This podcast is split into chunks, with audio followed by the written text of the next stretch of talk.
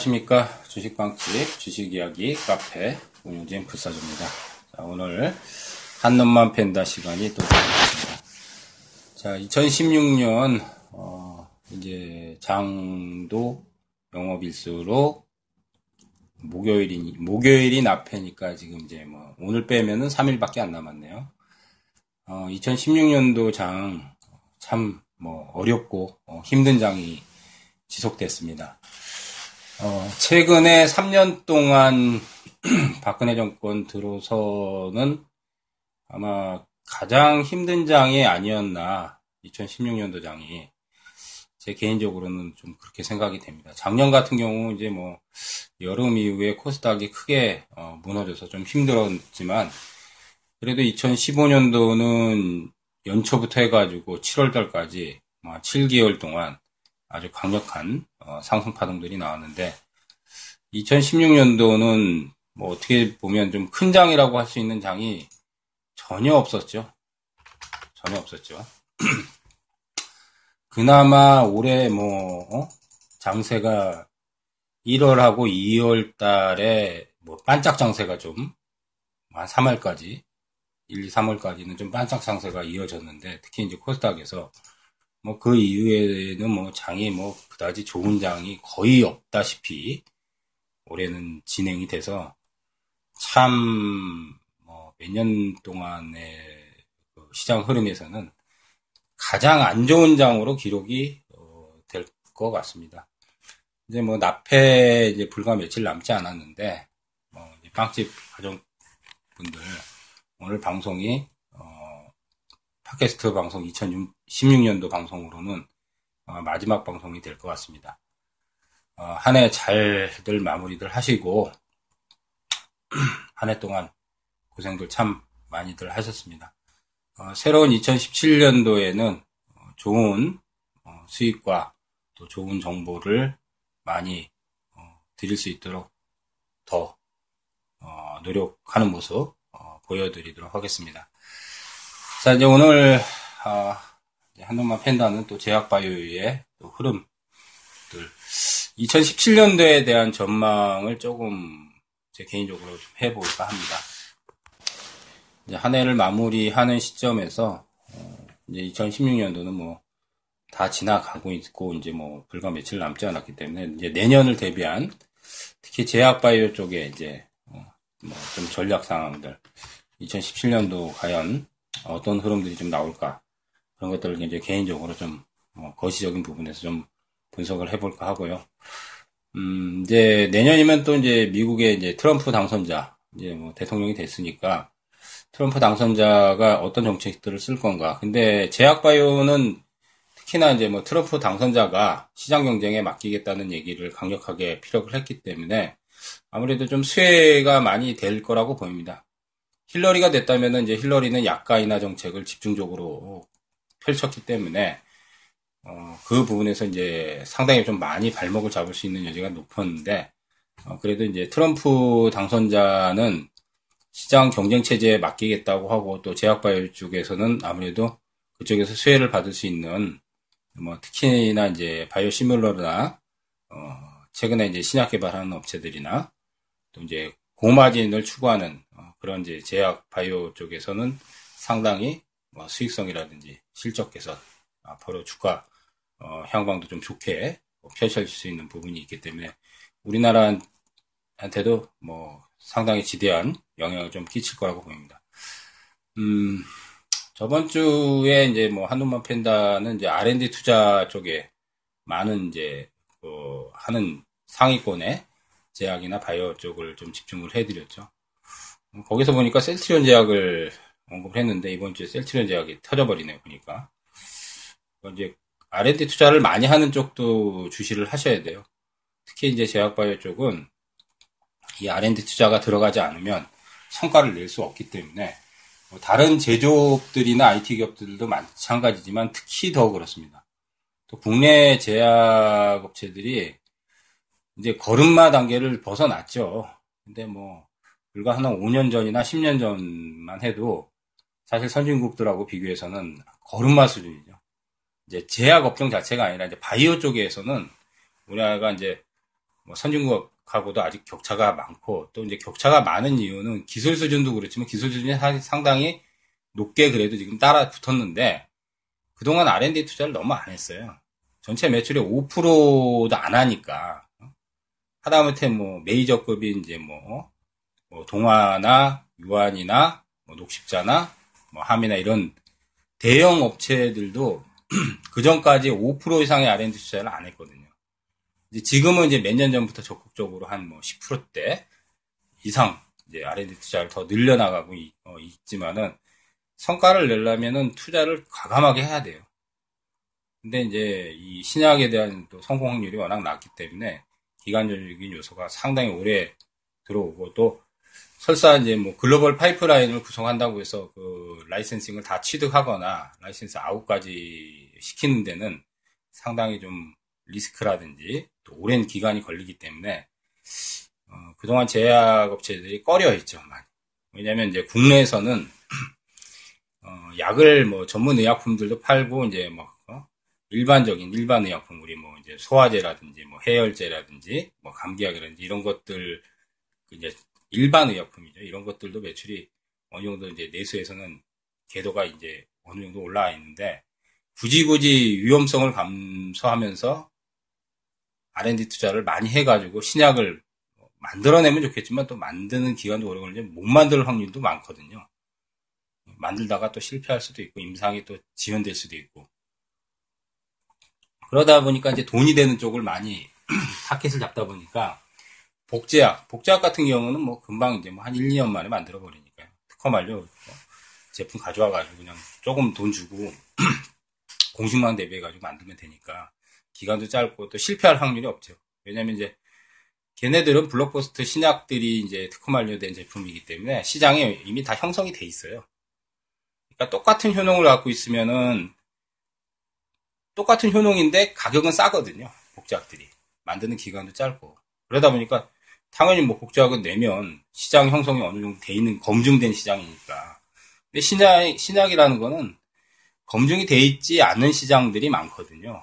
그냥 잠재돼 있는 앞으로의 시장성이 폭발적으로 늘어날 거라는 기대감은 있지만 실제로 만들고 나서 출시를 하고 나서도 그게 시장성이 없는 경우도 있어요.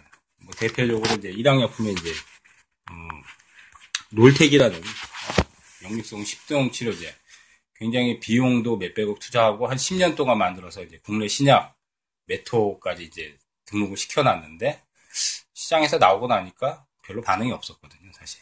그때 이제 일양약품 연구소 쪽에 굉장히 크게 현판도 막 걸어놓고 어, 자기 그 기업들 막 어, 홍보도 많이 하고 그랬었는데 근데 이제 뭐 효과나 효능 면에서 탁월하고 뭐 가격도 싸다 기존 나와 있는 저 약보다도 치료제보다도 훨씬 그런데도 좀 호응도를 못 받았어요. 왜냐하면 이제 기간이 오래 걸리다 보니까 그 안에 더 좋은 제품들이 나서 싼 효과 면에서 좋으면서 더 좋은 제품들이 또 많이 발생이 됐기 때문에.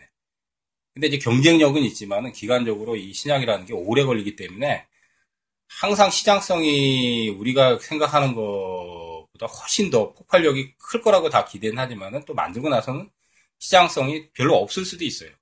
경제업체들도 나, 나중에, 어?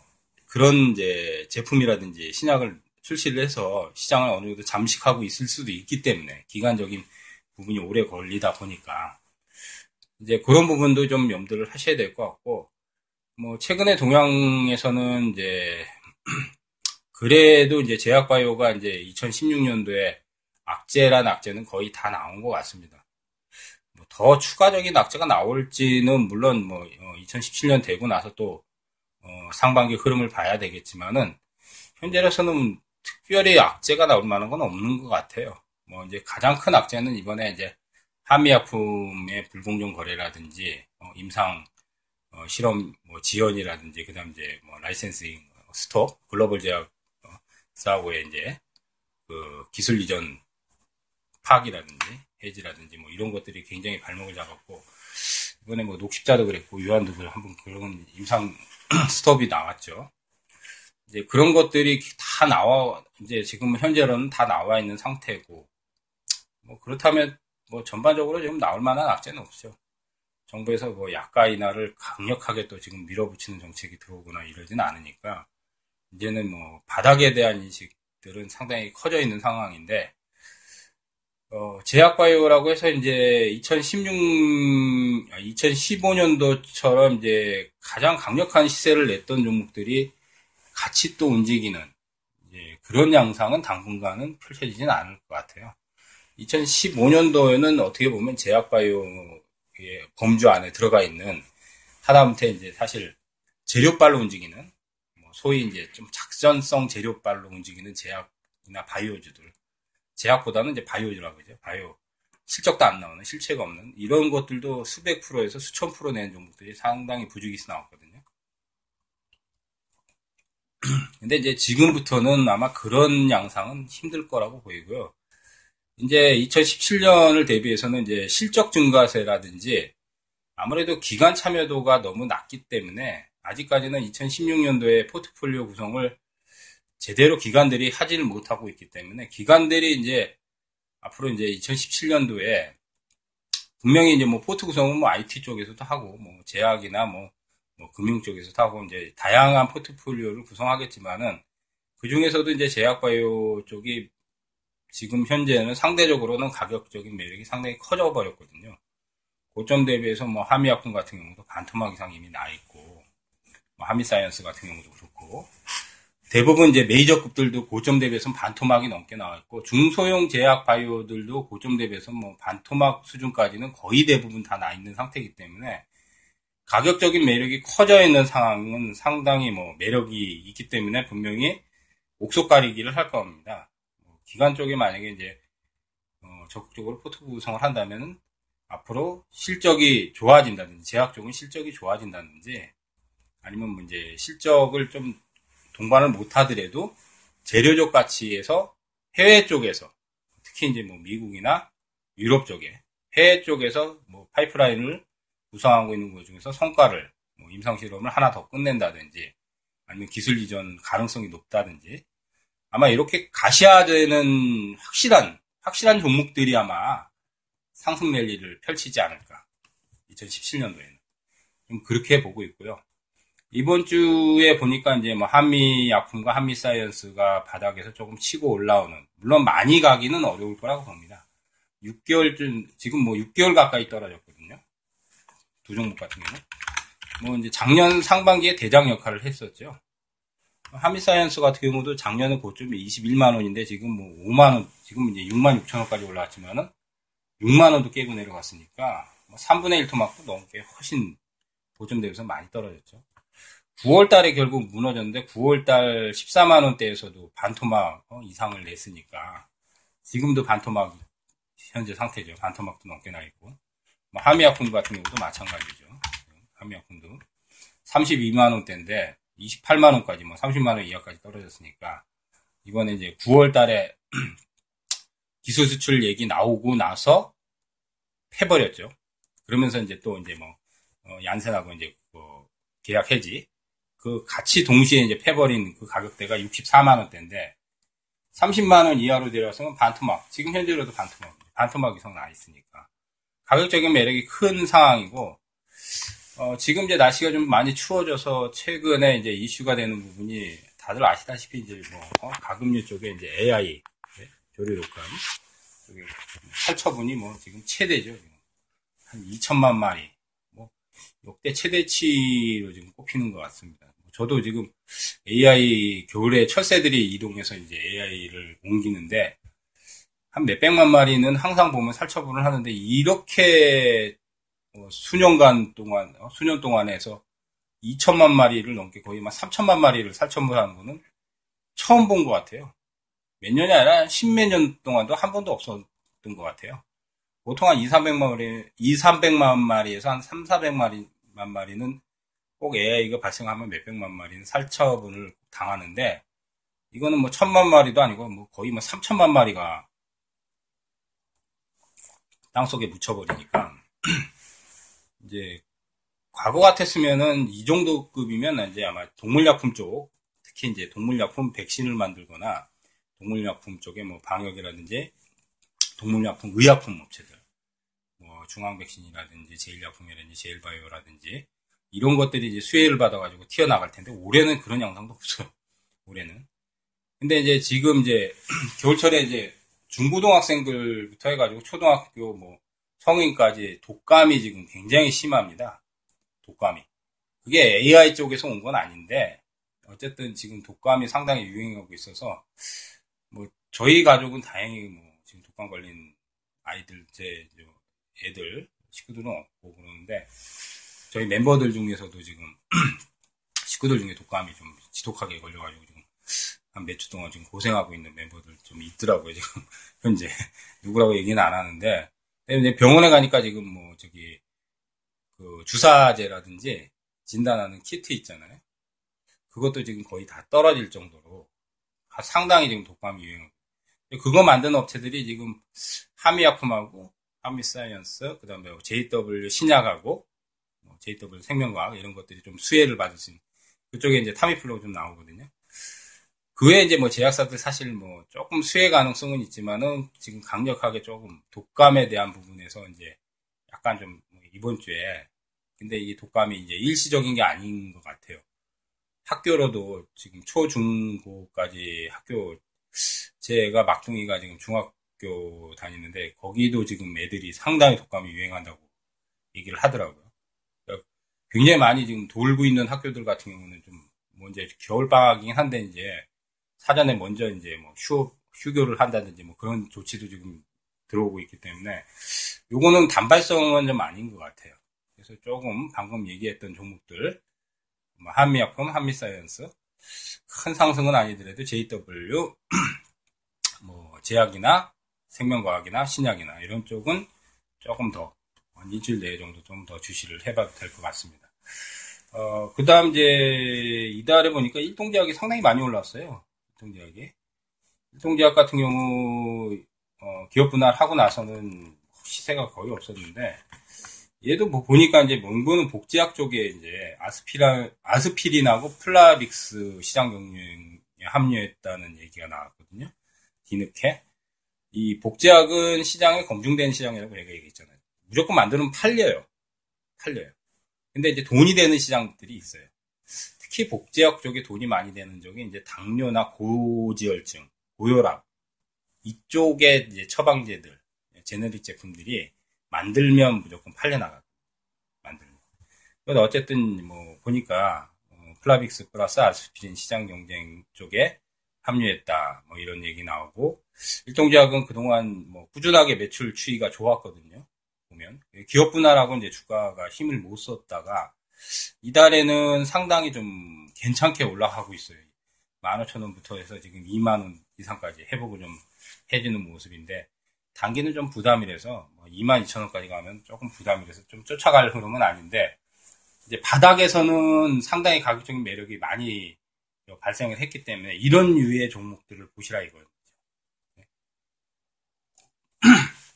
네. 최근에 수익성이 개선이 되면서 예, 실적을 동반하면서 복제약을 출시하는 예, 제약 쪽에서 중견 업체들 뭐, 뭐 일동제약 같은 경우는 중견 업체죠.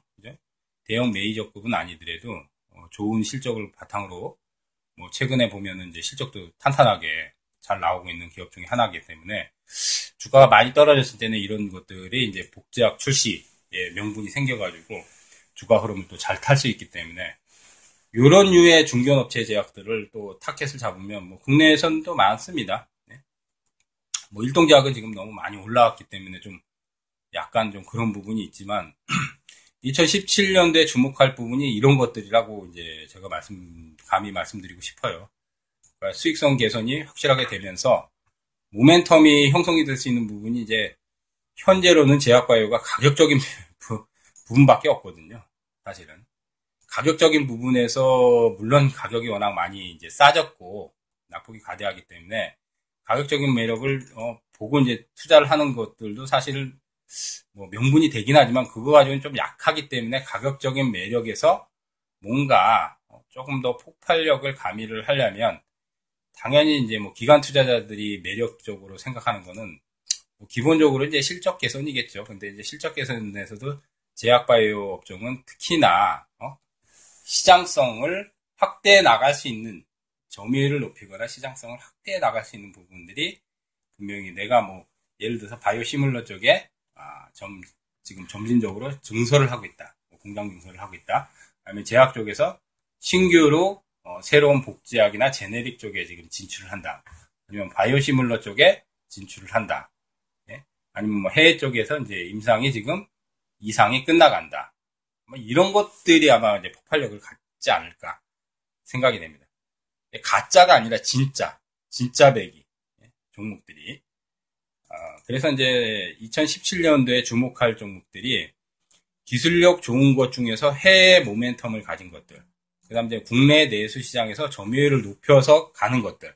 실적 개선을 이루면서 점유율을 높여서 가는 것들. 그 다음 이제 뭐 가격적인 매력이 크기 때문에 전체적인 바이오 제약에서 가격 매력이 큰 종목들이 대체로 다라고 봐도 과언이 아니지만 가치 상승은 안 할 것 같아요. 제 생각에는 2015년도하고의 제약 바이오의 양상이 상당히 아마 달라질 거라고 좀 예측을 해봅니다. 그렇기 때문에 이제 앞으로 제약바이오 투자를 이제 생각하고 계신 분들은 그 기업에 대해서 꼼꼼하게 좀 더 따져보시고, 어? 아, 얘네가 만드는 제품이라든지 얘네가 가지고 있는 파이프라인이 구성되어 있는 것들이 앞으로 성과를 뭐 오래 걸리겠지만, 다 오래 걸리겠지만, 그래도 가장 가깝게 성과를 낼 수 있는 기업들이 있거든요. 뭐 신약을 당장 만들지 않더라도 임상이 이제 2상에서 3상으로 넘어갈 수 있는 시기라든지, 예를 들어서, 네? 아니면 이제 방금 말씀드린 복제약들, 뭐 요즘 이제 독감이 유행하다 보니까 독감에 관련돼서 네? 매출 추이를 조금 더 올리거나 수혜를 받을 수 있는 것들, 명분이 충분하잖아요. 이런 것들을 어, 2017년도에는 상반기에는 집중적으로 좀더 어, 보시면서 투자 포인트를 잡아주시면은 좋을 것 같습니다. 자, 이제 어, 오늘 이제 한 놈만 팬다 제약바이오 분석은 제 나름대로의 이제 뭐 2017년 전체적인 플랜을 얘기를 하는 건 아니고 상반기에 대한 부분인데 어쨌든 뭐 2017년도가 되면은 제약바이오의 명분적인 부분에서는 조금 더 지금보다는 나아질 수 있는 방향들이 많아질 거라고 생각이 됩니다. 자, 앞으로 또 제약바이오에 대한 특징적인 부분들, 더 좋은 정보들 취합해서 팟캐스트 방송 꾸준하게 해드리도록 하고요. 저희 주식방집 주식이야기 카페에 많이들 오셔서 무료로 보실 수 있는 뭐 동영상 교육 자료라든지 매매 일지라든지 최근에 이제 뭐 VIP 추천주라든지 이런 것들 다 그냥 무료로 보실 수 있기 때문에 어, 많이들 좀 오셔서 어, 카페 가입도 하시고 많은 자료들 활용을 해주셨으면 좋겠습니다.